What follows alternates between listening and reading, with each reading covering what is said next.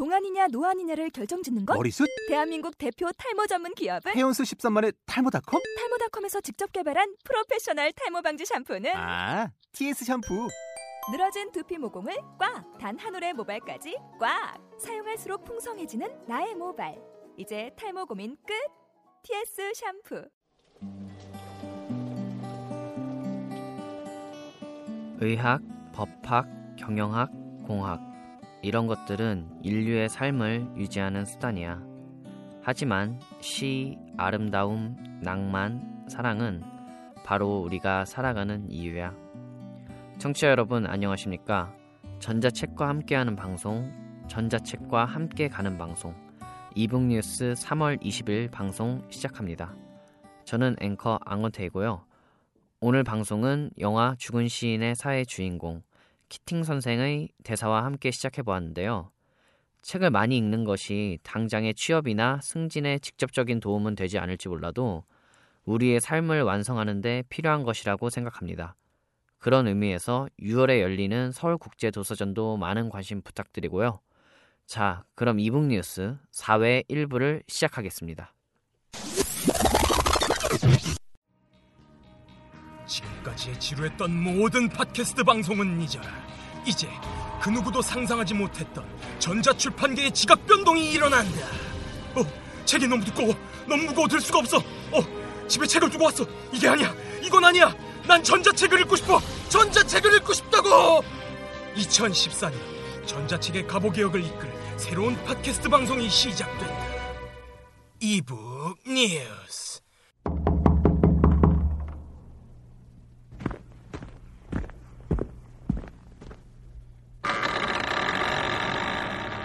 진상녀의 당장 만나! 네, 오늘도 전자출판 업계의 진상을 밝혀주실 진상을 밝히는 여자 진상녀를 만나보도록 하겠습니다. 네, 진상녀 오늘은 어디 가셨나요? 네, 진상녀 임지연입니다. 오늘은 한국중소출판협회에 나와 있습니다. 네, 거긴 무슨 일로 갔나요? 네, 한국중소출판협회는 지난해 8월에 창립된 단체로 앞으로 어떤 활동을 진행할 예정인지 들어보려고 왔습니다. 네, 그럼 좋은 소식 가져오셨으면 좋겠습니다. 네, 그럼 강창용 한국중소출판협회장을 만나러 가보도록 하겠습니다. 네, 일단은 간단하게 한국중소출판협회에 대해서 소개를 좀 부탁드릴게요.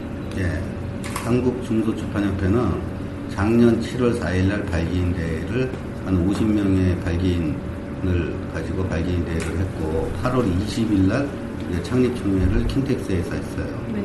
그 후에 이제 아, 쭉그 중소출판사 제1 목표가 중소출판사 수익 구조 개선하고 이제 새로운 매출 창출 그거를 진행을 하기 위해서 지금까지 진행을 하고 어, 2월 18일 날 이제 문화관광체육부에서 허가증을 받고 이번 주에 사단법인 등기까지 완료를 했어요. 그 신생단체죠. 네, 그러면 주로 협회에서 진행하는 뭐 사업이나 이런 게 따로 있으신 건가요? 아니면은 어, 여러 가지 사업을 많이 진행을 하고 있는데 그 작년 창립 총회 때 창립 그 세미나를 시작을 해서 중소출판사 수익구조 개선 세미나를 지금까지 4차에 걸쳐서 했어요. 네. 그리고 그 새로운 그 매출 창출이라는 게 그 보통 일반 서점에서 일어나는 매출이 있고 그다음에 이제 도서관이나 이런 납품 매출이 이제 거의 전부예요 출판사 네, 네, 매출이. 그렇죠. 근데 그 외의 매출을 새로운 매출을 좀 창출을 하자. 그래서 새로운 뭐 기업하고의 관계라든지 이런 쪽으로 새로운 창구를 좀 넓혀보자는 거 같고 또 하나는 이제 해외 수출을 갖다가 좀 지향을 해보자. 어, 이제 어떤 한국 시장이 아닌 네. 그러니까 해외의 컨텐츠를 좀 수출을 해보자 하는 개념으로 지금 어, 진행을 하고 있어요. 그러면은 뭐아좀 구체적으로 뭔가 진행이 되고 있는 게 있으신 건가요? 아직까지 가시적으로 그 뭐 구체적인 게 진행이 되지 않았지만 네. 지금 짜고 있는 거는 그 해외 수출이라는 게 지금까지는 평상적으로 보통의 출판사들이 전체가 일차적으로 뭐 수입을 하거나 컨텐츠 단권 수입을 하거나 단권 수출을 하는 범위 내에서 이제 거의 뭐 그 수준에서 그쳤는데 우리는 지금 어, 해외 공동 컨텐츠 개발을 목표로 진행을 하고 있어요. 그러니까 거의 새로운 시도인데 네. 어, 뭐 가능성은 충분히 열려 있다고 보고 어, 거의 우리 쪽 사업의 한뭐 세네 번째 좀 중요한 사업으로 진행하고 있습니다. 영향력을 행사하려고 협회를 만든 거는 솔직히 아니고 네. 이제 우리가 워낙 출판 시장이 뭐 이건 뭐 매스컴에도 많이 나오고 어, 누구나 다 인정을 하는 거지만 출판 시장이 워낙 지금 불황이에요. 네. 근데 이 불황을 타개하기 위해서 그 작은 출판사들이 목, 그 목소리를 좀 내고 그다음에 권익 보호부터 아까 얘기한 새로운 수익을 좀 만들어내지 않으면 지금 현재 유통 구조에서는 살아남기가 힘들다는 절박감에서 시작을 한 거죠. 그런 계기가 그 수익 구조 창출이 주된 목적이 되시나요? 그렇죠. 그러기 위해서는 뭐 대형 출판사니 뭐 메이저급이니 이렇게 뭐 구분을 짓고 하는 게 아니라 상생할 수 있으면 어느 단체라도 어 같이 상생할 수 있는 구조를 만들려고 그러는 거고 우리는 우리가 지향하는 바가 워낙 명확하니까 네. 뭐 그때 뭐 대형 출판사하고 협조할 일은 협조를 할 것이며 그거하고 상관없이 우리는 계속 우리 길을 갈 수밖에 없는 구조예요. 그러니까 영향력을 행사를 하겠다는 음, 지금까지는 뭐 영향력을 행사할 여력도 없고 네. 그냥 우리가 가는 길, 가고자 하는 길을 가는, 뿐- 가는 것 뿐이죠. 그래도 이제 좀 기대하는 바가 있으실 것 같은데 우리의 협회가 이제 모임으로써 뭔가 출판계 뭐 말씀하셨듯이 수익 구조나 이런 거의 변환으로 인해서 뭐 출판계에 조금 어떤 영향을 미쳤으면 좋겠다라는 약간 목표 같은 게 있으실 것 같은데 전체 출판사의 95%가 중소출판사라고 네, 봐야 그렇죠. 돼요. 근데 95%의 매출이 전체에서 차지하는 비중이 그렇게 크지 않아요. 네, 그렇죠. 그러니까 대형 출판사들이 가지고 있는 매출이 워낙 크고 영향력이 커요. 네. 거기에서 자본의 논리에 의해 갖고 자꾸 소외되는 거 그걸 막기 위해서 모였기 때문에 어, 영향력을 행사한다기보다는 우리한테 지금 포함되어 있는 출, 출판사들이 어, 1인 출판사가 250여 회원사 중에서 1인 출판사가 한 40여 출판사가 들어와 있어요. 그 다음에 온리 전자책 출판사가 한 35군데 정도, 그 다음에 이제 아동 전문 출판사가 한 40군데 정도, 그리고 이제 거의 대부분이 어, 대학 교재나 뭐 학술서부터 포함해서 단행본이 이제 나머지를 어, 어, 나머지 회원사들인데 이렇게 폭넓게 그 전자책까지 아우를 수 있는 그 영향력이라는 거는 그걸로 봐요. 그러니까 누구든지 어느 출판 분야라든지 다 수용할 수 있는 협회라는 거. 네. 지금 기존 출판 어, 기존 단체에서는 그게 약간 네, 좀잘 아, 안 되고 있어요. 그래서 전체를 아우를 수 있는 유일한 단체라는 점이 좀 장점이기도 하지만 아직까지는 뭐 우리가 뭐 세를 갖다 과세를 한다거나 과시를 한다거나 이런 거하고는 거리가 멀고 뭐 우리가 앞으로 살아남기 위한 구조, 환경, 그 다음에 유통 구조를 좀 바꿔보자. 이런 어떤 작은 목표를 정확하게 가지고 가고 있는 거죠. 그 전자출판 출판사도 지금 수- 이렇게 협회에 들어와 있다고 했는데 그럼 전자출판과 관련된 뭐 활동 같은 것도 진행할 예정이거나 그런 것도 있으신가요? 어, 우리가 지금 그 작년 12월 달에 에, 그 외국어 대학에서 한국 외국어 대에서 전자책 세미나를 하고 네. 또 다음 달에 우리 총회가 있는데 그 총회에도 어, 세미나를 이제 전자책으로 잡았어요. 근데 그것도 네. 어, 우리가 얘기하는 어떤 새로운 수익 구조. 네. 대부분의 일반 종이책 전문 출판사들이 전자책을 굉장히 몰라요. 네, 그런 이게 거의 상황이죠. 모르고 네네. 있는 상황에서 전자책을 가지고 매출을 창출해내고 전자책을 어떻게 만들 것이며 그다음에 이게 앞으로 어떤 영향력이 있고 거기서 매출 구조를 만들어내려면 지금부터 무엇을 준비해야 되는지 이런 것들을 이제 계속 회원사들한테 교육을 시키는 그런 과정이에요. 그게 되면 어, 자연히 전자책에서도 매출이 안 나올 수도 없는 거고 네네. 현재 전자책 시장에서도 어, 분야가 컨텐츠가 좀 어, 편중돼 있다는 그런 게 많이 있으니까 그것도 해소를 시킬 건 그러니까 회원사 전체를 좀 어, 전자책을 좀 활성화시킬 방안이죠. 그러니까 네 번에 그러니까 다, 다음 달까지 다섯 번의 세미나에서 네. 전자책이 두 번이에요. 그러니까 아. 작지 않은 비중을 네. 차지한 거죠. 그 앞으로 좀 어떤 활동하는지 대충 들어갔고 그러니까 마지막으로 저희 청취자분들께 혹시 뭐 출판계나 전자출판 쪽이나 이렇게 좀 아울러서 뭐 하고 싶은 말씀이나 그런 게 있으시면 간단히 전자책에 관심이 있는 분이거나 컨텐츠 전자책으로 나갈 수 있는 아니면 이제 그다 그 외의 컨텐츠를 가지고 뭐 출판 쪽에 관심이 있으신 것들 같은 경우에는 어, 향후 전자책 사업은 어차피 지금보다는 확장될 수밖에 없고 종이책 시장이 그렇다고 뭐그 확장되는 만큼 그 마이너스 효과가 있다고는 보지 않아요.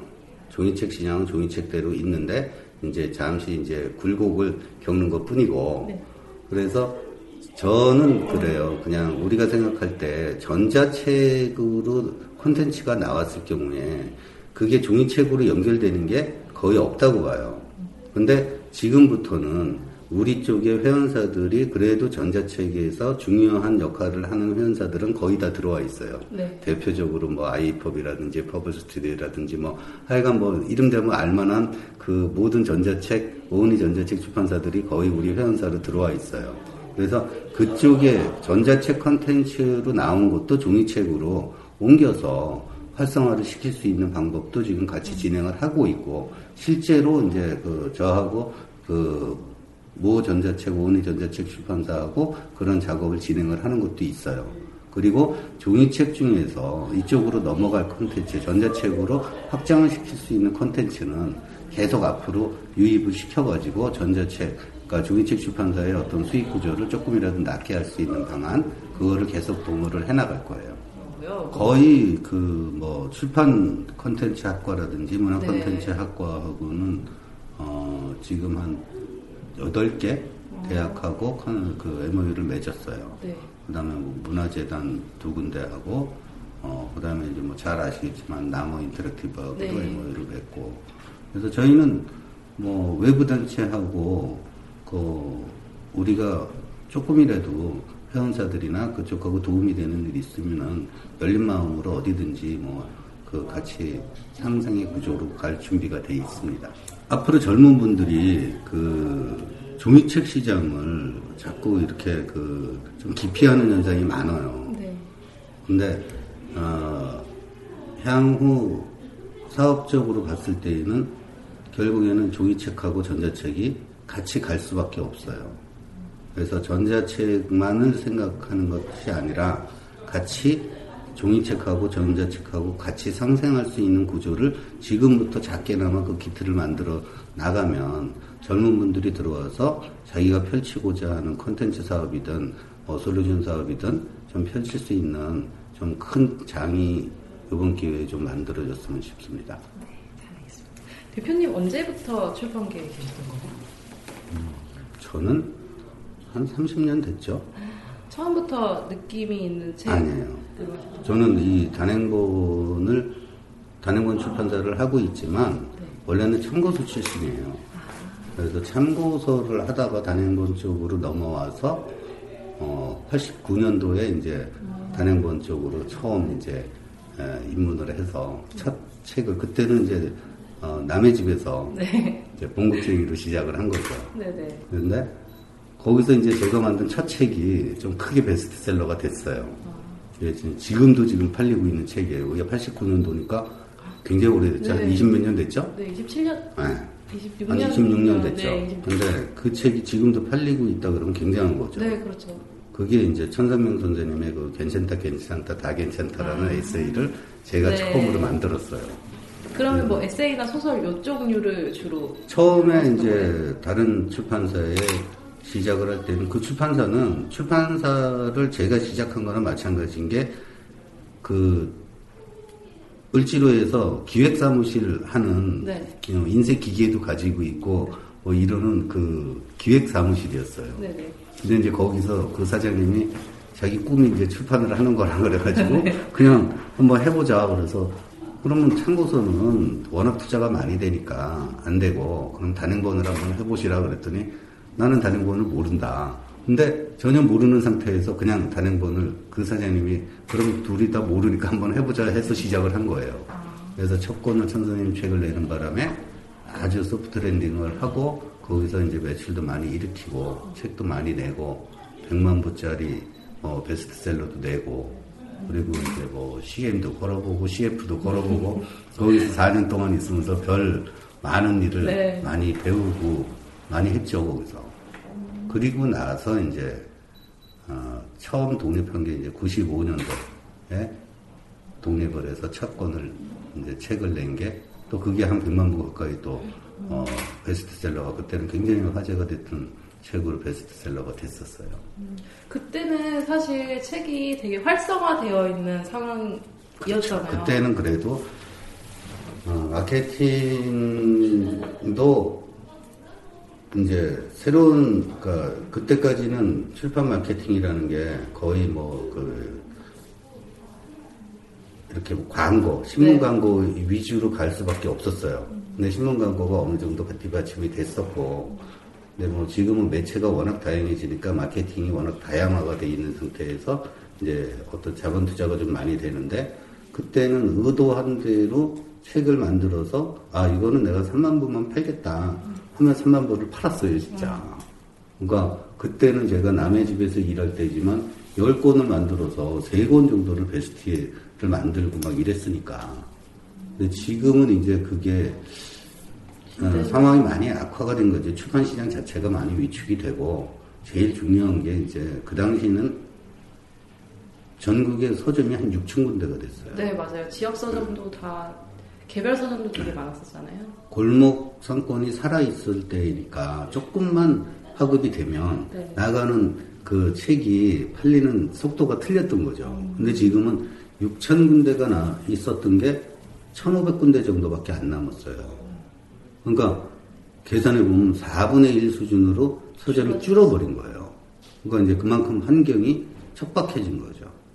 거기다가 이제 자본이 에, 온라인 서점이 들어오면서 자본의 논리, 그다음에 이제 교보나 이런 데에서도 이제 마케팅 자기네 자체 마케팅에서 이제 그 출판사의 책을 거의 이제 에, 매출 위주로만 생각을 하다 보니까 다양한 책을 다양하게 전시를 하고 다양하게 독자들한테 보여주는 것보다는 팔리는 책만 팔리는 책만 놓고 팔리는 마케팅을 시작을 하게 시작을 한 거죠. 그러니까 지금은 이제 중소출판사들이 서로 뭉치지 않으면 네. 이제 살아남기가 굉장히 힘든 구조가 돼버린 거죠. 대표님께서 생각하시기에 좀 출판계가 이러한 문제 때문에 좀 요즘에 그런 것 같다라고 생각하시는 게 혹시 있으신 건가요? 뭐 대부분 인터뷰를 좀 해보면은 가장 먼저 우선으로 꼽는 게 사실 책에 대한 인식도가 떨어지는 이제 뭐 인식도라기보다는 사실 책을 잘 안 읽는 것 때문에라고 말씀들을 많이 하시기는 하는데 사실 그거 말고도 다른 문제점들이 되게 많잖아요. 문제점은 그 이제 아주 디테일하게 현실적으로 생각을 해보면 정말 굉장히 많은 거죠. 근데 어느 한 가지가 뭐 딱히 그렇게 됐다는 그 큰 요인으로 작용을 한 게 아니라 전체적으로 어, 사그라들었던 거죠. 계속 종이책 시장이.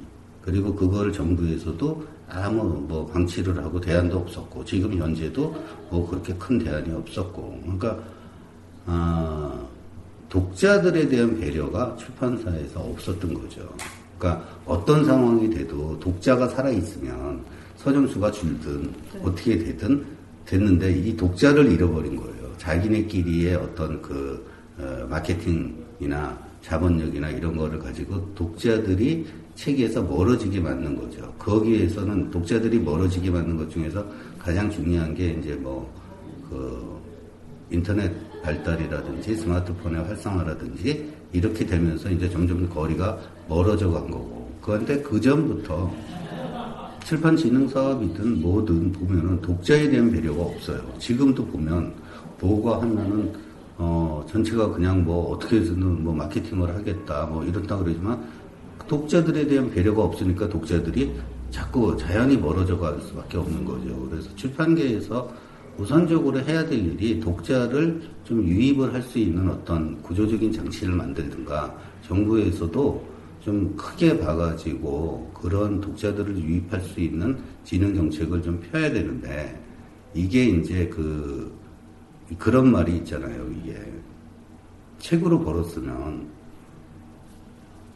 책으로 돈을 번 사람들이 그 역할을 해줘야 되는 게 마땅해요. 내가 이렇게 얘기하면 뭐, 그 책으로 돈 번 사람들을 비난을 하는 거는 아닌데, 네. 저 같은 생각에는 그 생각이에요. 만약에 내가 책으로 해서 그렇게 벌었으면, 그거를 다시 독자들한테 환원을 시킬 수 있는 구조를 만들어 볼 텐데, 지금 그런 구조가 없어졌던 거죠. 그리고, 어, 일단은 뭐, 100%가 자본 논리에 의해서, 어, 마케팅을 자기가 자기 자본을 가지고 시장을 주도를 할 수 있느냐 없느냐의 싸움이 돼버린 거죠. 그러다 보니까 독자들은 편중될 수밖에 없고, 그 다음에, 아, 눈에 띄는 서적, 서적들이 이제 자기가 생각했던 정도가 아니라 그러면 또 그 한 독자다 그만큼 또 책에서 멀어져 가고, 그러니까 전방위적으로 어떤 그 진정한 독서 진흥이라든지 독자 유입을 독자들을 이렇게 책하고 가깝게 해줄 수 있는 게 어, 좀 부족했다고 봐요, 전체적으로는. 독자들을 혹시 독서 쪽으로 끌어올 수 있는 방법에 대해서 좀 생각해 보신 적 있으신가요? 그러니까 왜, 예, 일단은 우리가 이제 그, 한 세 번째 사업으로 생각을 하고 있는데, 각 지자체하고 연계를 해서, 읽기가 아니라, 읽기, 쓰기를 동시에 할 수 있는 가족 단위의 프로그램을 좀 만들려고 그래요. 근데, 읽기를 아무리 그, 읽으라 그래도 안 읽는단 말이에요, 이게. 네, 그렇죠. 그러면, 그 사람을 쓰게 만들면 읽어요. 그러니까 읽기 쓰기를 동시에 진행할 수 있는 프로그램을 좀 같이 가지고 갔으면 좋겠다 해서 지금 이제 그 여러 가지를 구상을 하고 작지만 이제 몇 군데 지자체하고 어 시범적으로 한번 그 운영을 해볼 거예요. 그런데 그것도 이제 그게 현실적으로 맞을지 안 맞을지는 모르지만 현실적으로 어 그런 게 통용이 된다. 한 군데라도 통용이 된다 그러면 어 확산시킬 수 있는 구조가 된다 그러면 이제 좀 크게 정부에 뭐 어떤 방식을 쓰든 탄원을 하든 뭐 데모를 하든 해서 그게 확장을 시켜갖고 전 국민이 읽기와 쓰기를 동시에 좀 즐길 수 있고 가족 문화로 자리 잡을 수 있는 그런 사업을 한번 펼쳐보고 싶어요. 이 이북 뉴스 팟캐스트로 일약 도약을 한 것 같아요. 너무 축하드리고 너무너무 반갑습니다. 그리고 어, 앞으로는 꼭 전자책뿐만이 아니라 종이책도 다 아우르는 명실공히 대한민국에서 대표가는 팟캐스트가 되기를 응원하겠습니다.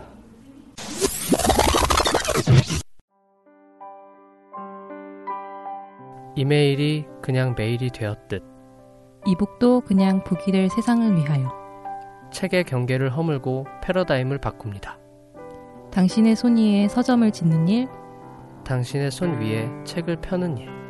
당신의 손 위에 세우는 우리의 철학. 새로운 책 세상의 must use. 리디북스. 전차남 종차녀의 소개팅. 우리 주변에 숨어있는 책들을 쉽게 소개해보는 시간. 아, 소개하는 것만으로도 설레네요. 전차남 종차녀의 소개팅 시간입니다. 오늘도 어김없이 좋은 책들을 소개해주리라 생각하는데요. 아, 오늘은 새로운 게스트가 종이책 차별하는 여자로 들어왔습니다. 어, 지금 가까이서 보니까 상당히 미녀인 것 같은데 자기소개 한번 부탁드릴게요. 아, 네, 미녀라고 해주시니 감사하면서도 조금 민망하네요. 안녕하세요. 오늘부터 종이책을 소개할 새 종차녀 조연이라고 합니다. 평소 이북 뉴스를 애청하고 있었는데 어느 날 정신을 차려보니까 여기 앉아서 종이책을 소개하게 되었습니다. 앞으로도 단순한 게스트가 아니라 계속 이 코너를 맡았으면 좋겠네요. 잘 부탁드립니다. 아, 원래 저희 방송이 좀 이래요. 청취하시는 분들을 이렇게 갑자기 게스트로 앉히고 어쨌든 오늘 종찬이의 첫 소개인데 좋은 책 소개해 주셨으면 좋겠습니다. 평소에 책을 좋아하시고 많이 읽으시는 걸로 알고 있어서 제가 조금 믿고 있는데 오늘 어떤 책을 들고 오셨나요? 네, 이북 뉴스가 시작한 지 얼마 되지 않기는 했는데 우리 방송 자체가 넓게 보면 책이라는 매체에 대해서 다루는 거잖아요. 그래서 자체 책 자체에 대한 이야기를 한 번쯤 해보는 건 어떨까 하고 생각했습니다. 아, 하긴 우리가 이제 책을 소개하면서 책 자체에 대한 이야기는 아직 해본 적이 없었던 것 같아요. 네, 이 방송은 우리 분야에 종사하는 많은 분들도 함께 듣는 걸로 알고 있는데 책이 어떠한 매체이고 앞으로 어떻게 될까 우리들도 나아갈 방향을 정하는 데 도움이 되지 않을까 싶어 그와 관련된 책을 하나 가져왔습니다. 제목은 책의 탄생입니다. 어, 책의 탄생이란 제목을 들으니까 되게 거창하고 방대한 내용을 다룰 것 같다는 생각이 듭니다. 사실 처음 접할 때는 너무 어려워 보여서 과연 제대로 이해를 할 수 있을까 하고 생각도 했거든요. 그런데 책에 대해 관심은 많은데 책이라는 매체 자체에 대해서 제대로 공부해 본 적은 한 번도 없었어요. 그래서 개인적으로 궁금해서 읽어보게 됐습니다. 아, 뭔가 말씀을 들어보면은 상당한 문학소녀 책을 많이 읽으시는 분으로 이렇게 느껴지는데 그러면 책에 대해서 좀 설명을 해주세요. 네, 이 책은 크게 종이가 유럽에서 첫 선을 보이던 시점부터 시작해서 책과 인쇄 기술의 발전이 서구 사회에 어떤 영향을 끼쳤는지를 보여줍니다. 인쇄 기술이 발명되기 전까지 중세 시대에는 필사로 책을 옮겼잖아요. 그 많은 책을 일일이 손으로 베끼면 정성도 시간도 많이 드니까 가격이 비쌀 수밖에 없었죠.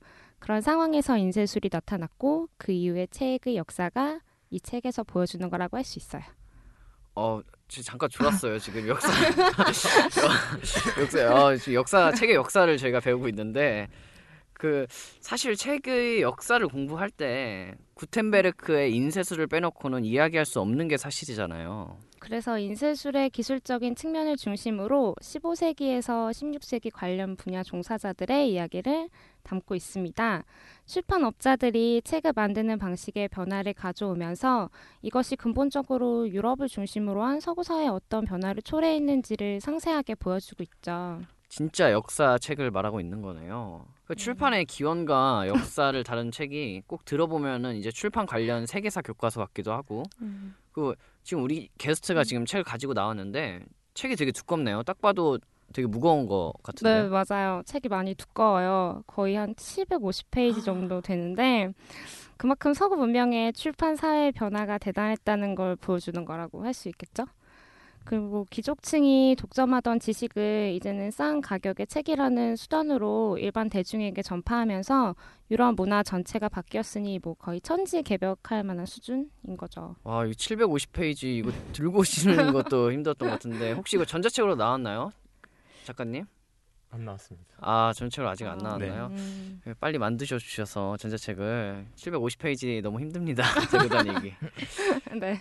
근데 원래 지식이라는 게 한정된 사람들만 이제 공유를 하다가 전체 집단으로 퍼지면 정말 큰 변화가 일어나잖아요. 그렇죠. 그 우리나라도 조선 시대에 비슷한 일을 겪었는데 그 세종대왕님의 한글 창제 진짜 세종대왕님 아니었으면은 지금 750페이지짜리 한자로 한자로 저희가 지금 읽고 750을 있어야 봤어야 되죠. 했어요. 네, 맞아요. 그 많은 한자들을 다 외워야 했을 거고 힘들었겠죠. 근데 유럽도 마찬가지예요. 종이가 12세기에 처음 이탈리아를 통해 유럽에 전파가 됐다고 하는데 그 이전까지는 양피지를 엮은 걸 책으로 썼고요. 이 양피지라는 게 되게 비쌌다고 하더라고요. 책 한 권이면 농장을 살 수 있을 정도였대요. 와, 책 한 권에 농장이면 뭐 네. 거의 다이아몬드급으로 지금 책이 가격이 그렇게 책정돼 있는 거네요. 네, 그렇죠. 양피지 재료도 비싼데 그걸 사람들이 일일이 손으로 베껴서 적었고 거기다가 또 책 제본도 전부 수작업으로 했으니까 가격이 싸면 그게 더 이상한 거였겠죠. 요즘에도 역시 수제가 비싸죠. 햄버거도 수제버거가 맛있고. 네, 요즘도 근데 그렇잖아요. 근데 그런데 네. 이제 값싼 펄프지도 들어오고 인쇄술 발달도 이제 책을 기계로 찍어내니까 대중들이 지식을 공유하면서 결과적으로 이러한 변화가 르네상스나 종교개혁 등 역사적인 사건을 알린 거예요.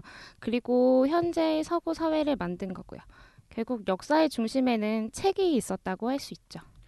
그래서 책을 읽어야 되는 것 같습니다. 여기 독서의 중요성이 여기서 나오네요. 근데 이 책은 그런 역사만 주로 다루고 있나요? 역사만은 다루지 않아요. 그 당시의 서구 출판 역사뿐만 아니라 책의 지형도나 독서 수요층, 출판 생산 및 판매 계층 구조 같은 요소들을 통해서 당시 경제 사회 구조를 총체적으로 보여주고 있습니다. 책의 외형이 어떻게 발전해 지금 형태에 이르게 됐는지, 페이지 수는 왜 매겨진 건지, 서체는 어떻게 변화했는지, 변혁선은 어떻게 탄생하고 발전했는지까지 한마디로 현재 우리가 읽고 있는 책이 어떻게 이러한 형태를 띠게 되었는지를 책이라는 매체 자체에 대해서도 심도 있게 다루고 있어요. 아, 이 책이 완전 출판계 스펀지 같은 그런 방송 보셨어요? 스펀지? 책은 네모다. 이렇게 해가지고 아. 모든 게 다 지금 총괄되어서 나와 있는 것 같습니다. 그 이 책을 읽으면은 책에 대해서 정말 많은 지식을 얻을 수 있을 것 같은데 어, 어떻게 보면은 이런 내용이 담겨 있는 것도 책이니까 책이 자기소개를 하는 것 같아요. 근데 이야기를 가만히 들어보니까 유럽 이야기만 계속 하시는 것 같은데 책이 유럽에만 있었던 건 아니잖아요. 네, 아무래도 저자가 프랑스인이어서 자국이 속한 유럽 중심의 이야기를 쓴 게 아닌가 싶어요. 사실 서적의 역사는 오히려 동항이 더 오래됐고 종이도 중국 한나라 때 발명돼서 지금에 이른 건데도 거의 유럽의 출판과 사회 변화 이야기를 채우고 있는 건 조금 아쉬운 부분이었습니다. 우리나라의 인쇄술에 대한 이야기도 짤막하게 실려 있긴 하지만 거의 유럽 쪽 이야기를 하고 있고요. 아무리 15세기 이후 근현대사는 서구 중심으로 세계사가 이루어진 건 사실이지만 그래도 전 세계의 출판 역사를 조금 고르게 반영했더라면 좀 더 유익하지 않았을까 하는 생각이 듭니다. 네, 혹시라도 이 분야에 관심이 있으시거나 이런 종류의 책을 쓰실 생각을 하시는 분들은 이 방송을 들으시는 분 중에서 이제 그때는 꼭 동양 중심이나 아니면 세계 출판 역사에 대해서 보편적으로 좀 다뤄주는 그런 책을 써주셨으면 합니다. 이 책이 나온 지 되게 오래됐네요. 이 책의 프랑스어 원어본이 처음 나온 게 1958년이에요. 저자가 두 명인데 사제의 지간입니다. 그 중에서도 제자인 앙리 장 마르탱은 현재 프랑스에서 소르본대 교수로 재직하고 있는 것으로 알고 있습니다. 지금까지 종차녀 조연희 게스트의 종이책 소개 잘 들었고요. 이번에는 이제 전자책 소개를 할 시간이죠. 자칭 전자책 매니아인 이제 우리 전자책 차별한 남자 정인규 작가를 모셔보겠습니다. 아니 근데 지금 작가님 계속 오시면서 지금 저희가 대본을 보고 이렇게 하고 있는데 계속 종차녀만 아. 바라보고 있는 것 같아요. 아니 그게요. 그 아니, 저번 시간에도 그렇고 어, 너무 예뻐서 지금 보고 계신 건지 아 아니면 지금 뭐 연애 소설 쓰시는 거예요? 아. 저, 저 울면 되나요 여기서? 네 왜 보시는 건지 모르겠지만 아. 아. 무튼뭐 빨리 전자책 소개해 주세요. 아 예, 그 제가 전자책 소개를 준비하면서 이번 주에는 뭐 어떤 소개를 할까 고민을 했어요. 그런데 요즘 읽고 있는 책 중에 좀 재밌는 게 하나 있더라고요. 책의 미래라고. 어, 책의 미래. 아 지금 종찬우님은 책의 탄생 그리고 전찬우님은 책의 미래. 이번 주에 준비한 책 제목이 방금 말씀드렸듯이 책의 미래인데요. 종찬혁께서 소개해 주신 책의 탄생이 유럽을 중심으로 한 인쇄 출판, 즉 종이책의 기원과 그로 인한 사회 변화를 중심으로 한 이야기라면 이 책은 지난 10년간의 전자책 산업에 대한 고찰을 담은 기록이라고 할 수 있겠습니다. 네 오늘 한번 종이책 전자책 제대로 붙은 것 같습니다. 그- 그래도 종류를 막론하고 출판이라는 공통 분모에 대한 사색과 고찰을 공유하고 있는 것 같아요. 예, 맞습니다. 그 종찬현 님이 소개한 책과 제가 소개할 이 두 책은 서로 다른 모습의 기술적 혁신에 대해 서 이야기하고 있다고 할 수 있는데요. 종이, 종이와 인쇄술이라는 혁신이 몰고 온 사회적 변화, 그리고 책의 디지털 파일화라는 또 다른 혁신이 몰고 오게 될 사회적 변화.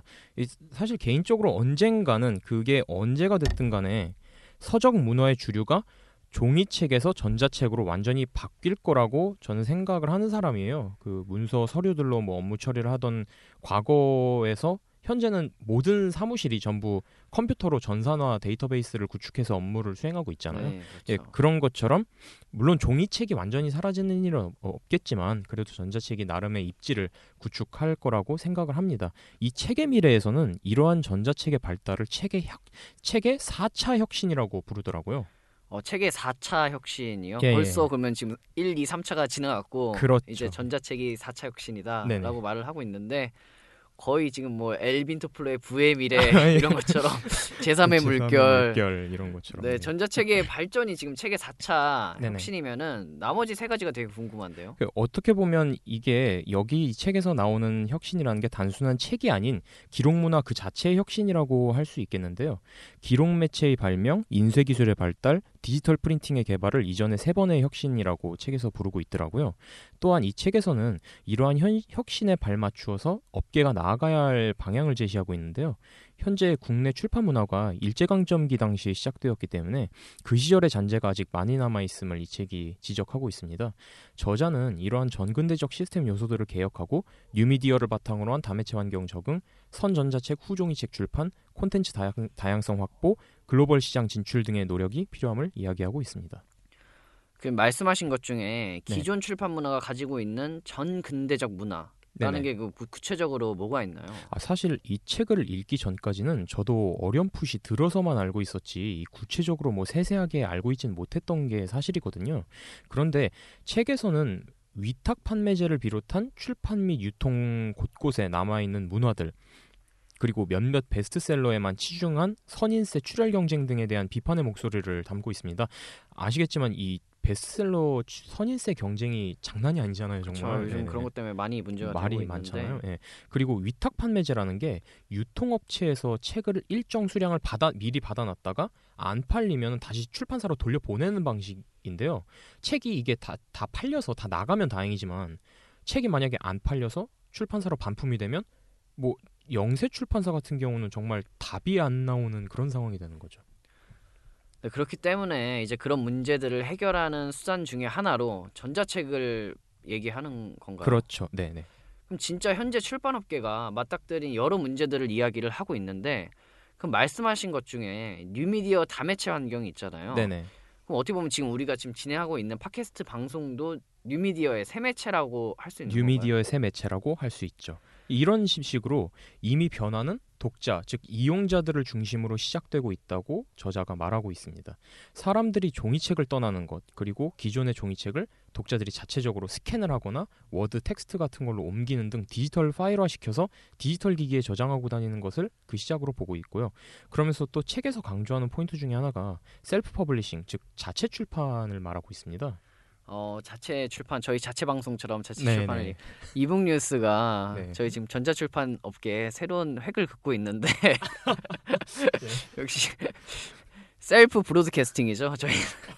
그런 자체, 식으로. 네. 그렇죠 저자가 자체적으로 출간하는 건 종이책에서도 있었잖아요. 그렇죠. 예 종이책 시대에도 자체 출판이라는 개념이 아주 없지는 않았어요.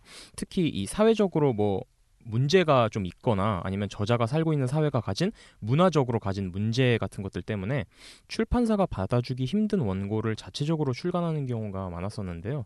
예를 들면 2차 대전 당시 나치로부터 탄압을 받은 독일학자들이 네덜란드나 다른 유럽 국가들로 많이 망명을 갔었어요. 그 망명을 가서 자, 본인들의 책을 나치 치하에서는 출판할 수 없는 그런 책들을 출간한 걸 망명 문학이라고 하더라고요. 그런 망명 문학처럼 자체 출판 문화가 역사적으로 보면 사례가 많은데 다만 그 과정도 까다롭고 비용도 많이 들기 때문에 일반적인 아마추어 저자들이 실행하기에는 현실적으로 제약이 많았던 건 사실이에요.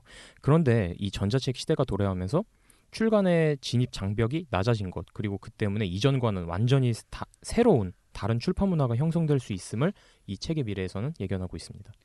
네, 그러고 보니까 작가님도 이제 쓴 책들 중에 이제 상당수를 self publishing으로 이제 출간을 했잖아요. 네, 맞습니다. 책이 많이 팔리고 있기는 하나요, 사실?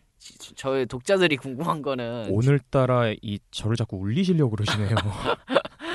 어, 그래도 옆에 종차님이 있으니까 네, 힘을 얻습니다. 네, 미소를 짓고 계시는데 네. 뭐 나중에 책 많이 팔리면 종차님이랑 데이트라도 하시면 되니까. 진행해 주세요. 아, 너무 종 대놓고, 싫으세요? 네, 대놓고 싫어하시네요. 아, 말하셔도 돼요. 아, 경기를 일으키시는데 네, 어, 경련하시네요, 그냥. 저희가 아마 이번 게스트가 끝날 것 같습니다. 처음이자 마지막 게스트가 될 것 같네요.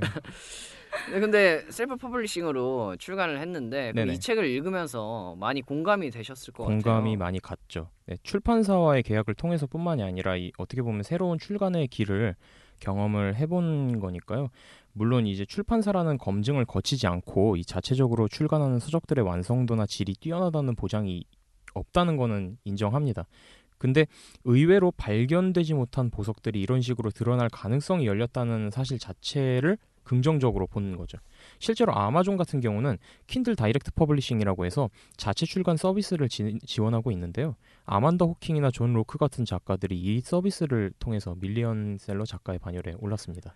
전자책이라는 게 등장을 하면서 어떻게 보면 새로운 문화 그리고 뭐 많은 변화가 일어난 것 같습니다. 네. 어떻게 보면은 더 힘들어지기도 했지만 또 어떻게 보면 더 다양한 가능성이 열린 것도 사실이죠. 그렇죠. 이 저자는 이 외에도 디지털 도서관과 온라인 bookstore의 등장, 글로벌 시장의 전체적인 변화, 앞서 언급한 그 self publishing으로 인한 기존 출판 권력의 붕괴와 질서 재개편 등을 역설하면서 이미 다가왔거나 앞으로 다가올 많은 변화들에 대해 논하고 있습니다. 온라인 bookstore 같은 경우는 진짜 다들 이용을 하고 있잖아요. 요즘 서점을 직접 발품 팔아서 여기저기 돌면서 책 사는 경우가 예전처럼 그렇게 많지는 않잖아요. 아, 그쵸. 저 같은 경우도 이제 책을 사려면 이제 서점 사이트 같은 곳에 가서 리뷰나 이제 콘텐츠 구성 같은 것을 보고 사는 편인데 사실 동네 서점이 너무 멀어요. 그래서 뭐 교보문고나 이런 데 나가려고 하면은 지하철 타고 가야 되고 그래서 사실 잘 안 가게 되더라고요. 예, 맞습니다. 국내 독자들 성향이 좀 보수적이라고는 해도 이 변화라는 게 사실 알게 모르게 시작이 되고 또 진행이 되고 있잖아요.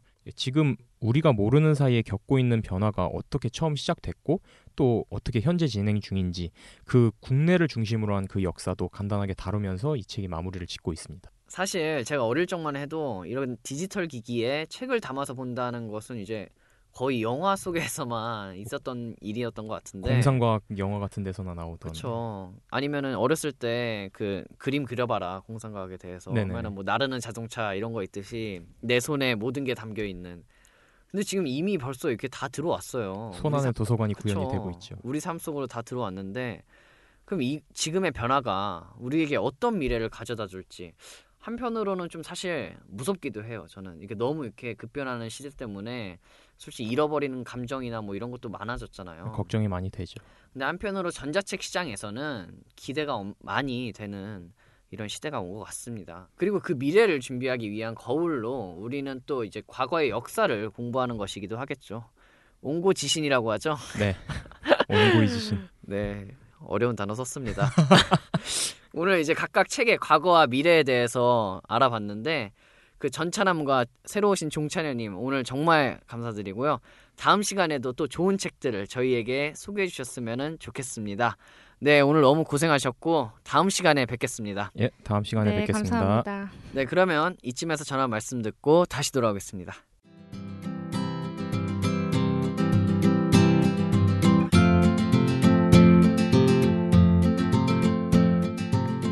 네, 오늘 준비한 일부 방송은 여기까지입니다.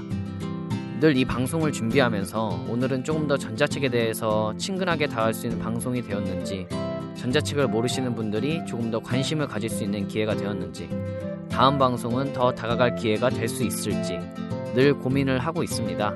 그런 의미에서 정성과 애정이 담긴 피드백을 받으면 저희 입장에서는 이제 얼굴조차 모르는 청취자분들께 정말 큰 감사와 감동을 느끼곤 합니다. 앞으로도 변함없는 관심과 사랑 부탁드리며 저희 또한 더욱 정확하고 빠른 소식을 여러분들께 선사해 드릴 것을 약속드립니다. 저희는 다음 주 27일에 4회 2부 방송으로 돌아오겠습니다. 청취자 여러분, 다음 주 방송도 많은 관심 부탁드립니다. 우리 모두 전자책을 읽읍시다.